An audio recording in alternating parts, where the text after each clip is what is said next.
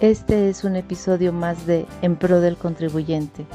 Juntos platicaremos sobre los derechos y obligaciones de los contribuyentes. Suscríbete a nuestras plataformas y redes sociales y comparte nuestro contenido. Bienvenido. ¿Qué tal amigos de En Pro del Contribuyente? Les doy la más cordial bienvenida a un episodio más de este su programa en línea. Y el día de hoy vamos a hablar sobre los regímenes fiscales que existen en México.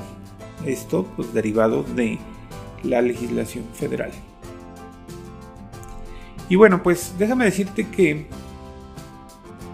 en el registro federal de contribuyentes existen personas físicas, personas morales, eh, personas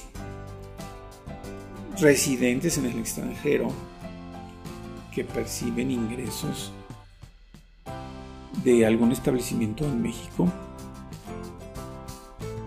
Y bueno, son prácticamente ellos los que conforman el padrón de contribuyentes. Respecto a las personas morales, déjame decirte que existen personas morales con fines de lucro y personas morales sin fines de lucro. Y bueno, el resto de los regímenes ya es eh, para las personas físicas. Entonces, pues seguramente tú si eres empresario o accionista, ¿verdad? De alguna sociedad mercantil, pues ya sabes en qué régimen te, encuentras tributando, ¿verdad? Pero bueno, muchos de el resto de los contribuyentes pues puede tener dudas sobre en qué régimen eh, debe de tributar o en qué régimen se encuentra. Entonces, mira, existe el régimen de actividad empresarial, el régimen de arrendamiento, el régimen de asalariado, el régimen de intereses y dividendos, el régimen de servicios profesionales y el régimen simplificado de confianza. Así que ya los conoces, esos son los regímenes fiscales que existen en México. A lo mejor y pudiera ser el caso que algunas personas digan, bueno, yo nunca he pagado impuestos, ¿no? Y bueno, pues déjame decirte que que pudieran estar en el error, ¿verdad? Porque pues el desconocimiento, ¿verdad? Hace que, que crean eso, ¿verdad? Y ya lo dije yo en el episodio de Todos somos contribuyentes, pues que efectivamente todos pagamos impuestos. Y, y bueno, hablando del régimen de asalariado, pues a lo mejor nunca has hecho una declaración, pero sí cuentas con tu registro federal de contribuyentes. ¿Por qué? Porque cuando te vas a incorporar a algún, alguna empresa o algún alguna fuente de trabajo, pues uno de los requisitos es que cuentes con tu registro federal de contribuyentes. ¿Eso por qué? Pues porque tu patrón te va a retener tus impuestos y los va a pagar a tu nombre. Entonces, para eso necesitas obviamente tu, tu registro o estar registrado en el registro federal de contribuyentes. Así que si eres de los contribuyentes que dice que jamás ha pagado impuestos, pues probablemente es porque seas asalariado, ¿verdad?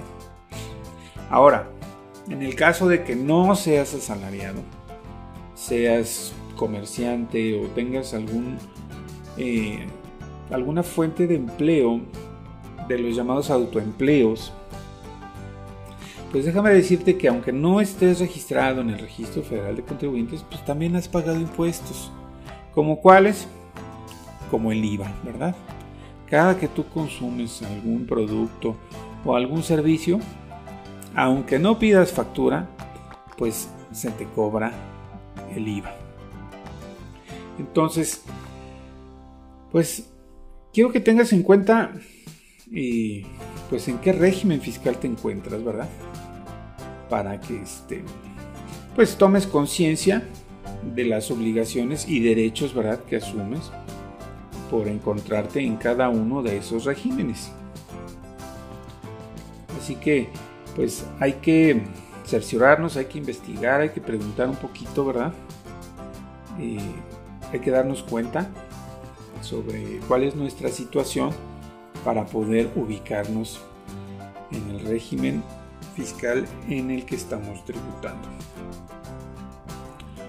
Ahora,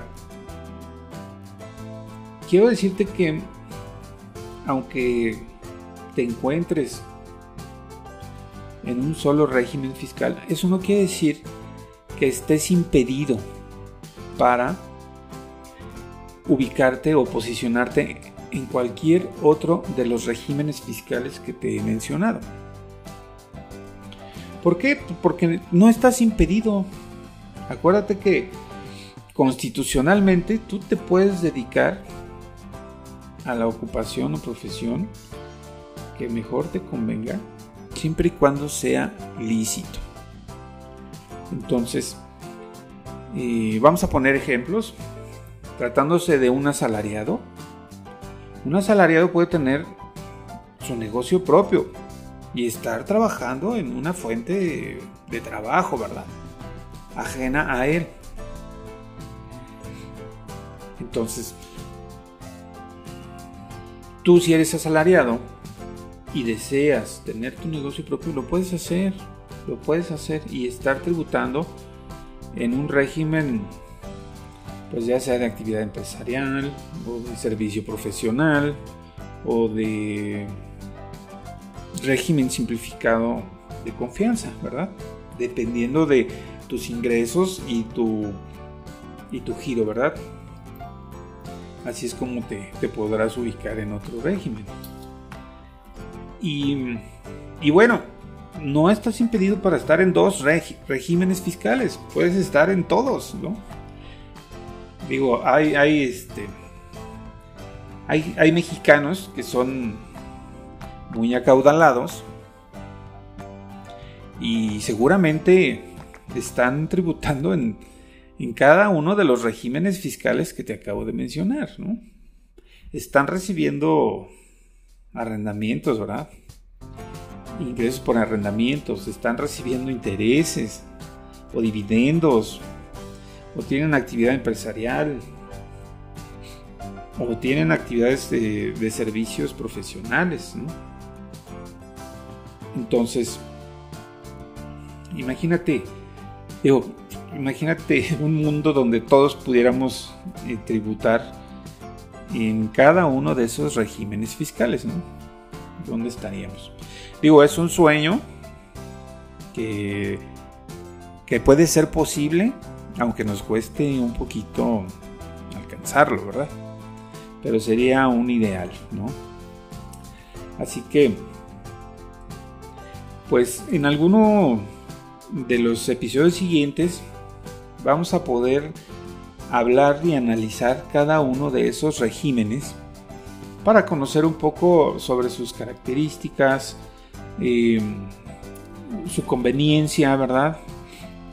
Sus derechos y sus obligaciones, porque bueno, em, cada uno tiene ciertas obligaciones eh, distintas y derechos distintos, ¿verdad? O limitantes, claro, ¿verdad? Por ejemplo, el régimen simplificado de confianza, bueno, pues te, señala que podrás tributar en ese régimen si tus ingresos son inferiores a 3.5 millones de pesos. Pero bueno, en los episodios subsecuentes vamos a poder analizar cada uno de esos regímenes. Así que, pues te dejo con esa, esa inquietud, ¿verdad? De que te cerciores o que te concientices, ¿verdad? De cuál es el régimen fiscal en el que te encuentras, Para más adelante, bueno, pues conocer sus características y sus eh, particularidades. Yo me despido por esta ocasión agradeciéndote tu compañía y pidiéndote que bueno que compartas este contenido y el bueno el contenido de cada uno de los episodios verdad porque siempre va a haber alguien a quien podemos apoyar a quien podemos eh, pues darle un poquito más de, consentimiento de perdón de conocimiento en, en la materia fiscal así que pues no me queda más que, decir. Espero que me acompañes en el siguiente episodio. Hasta la próxima.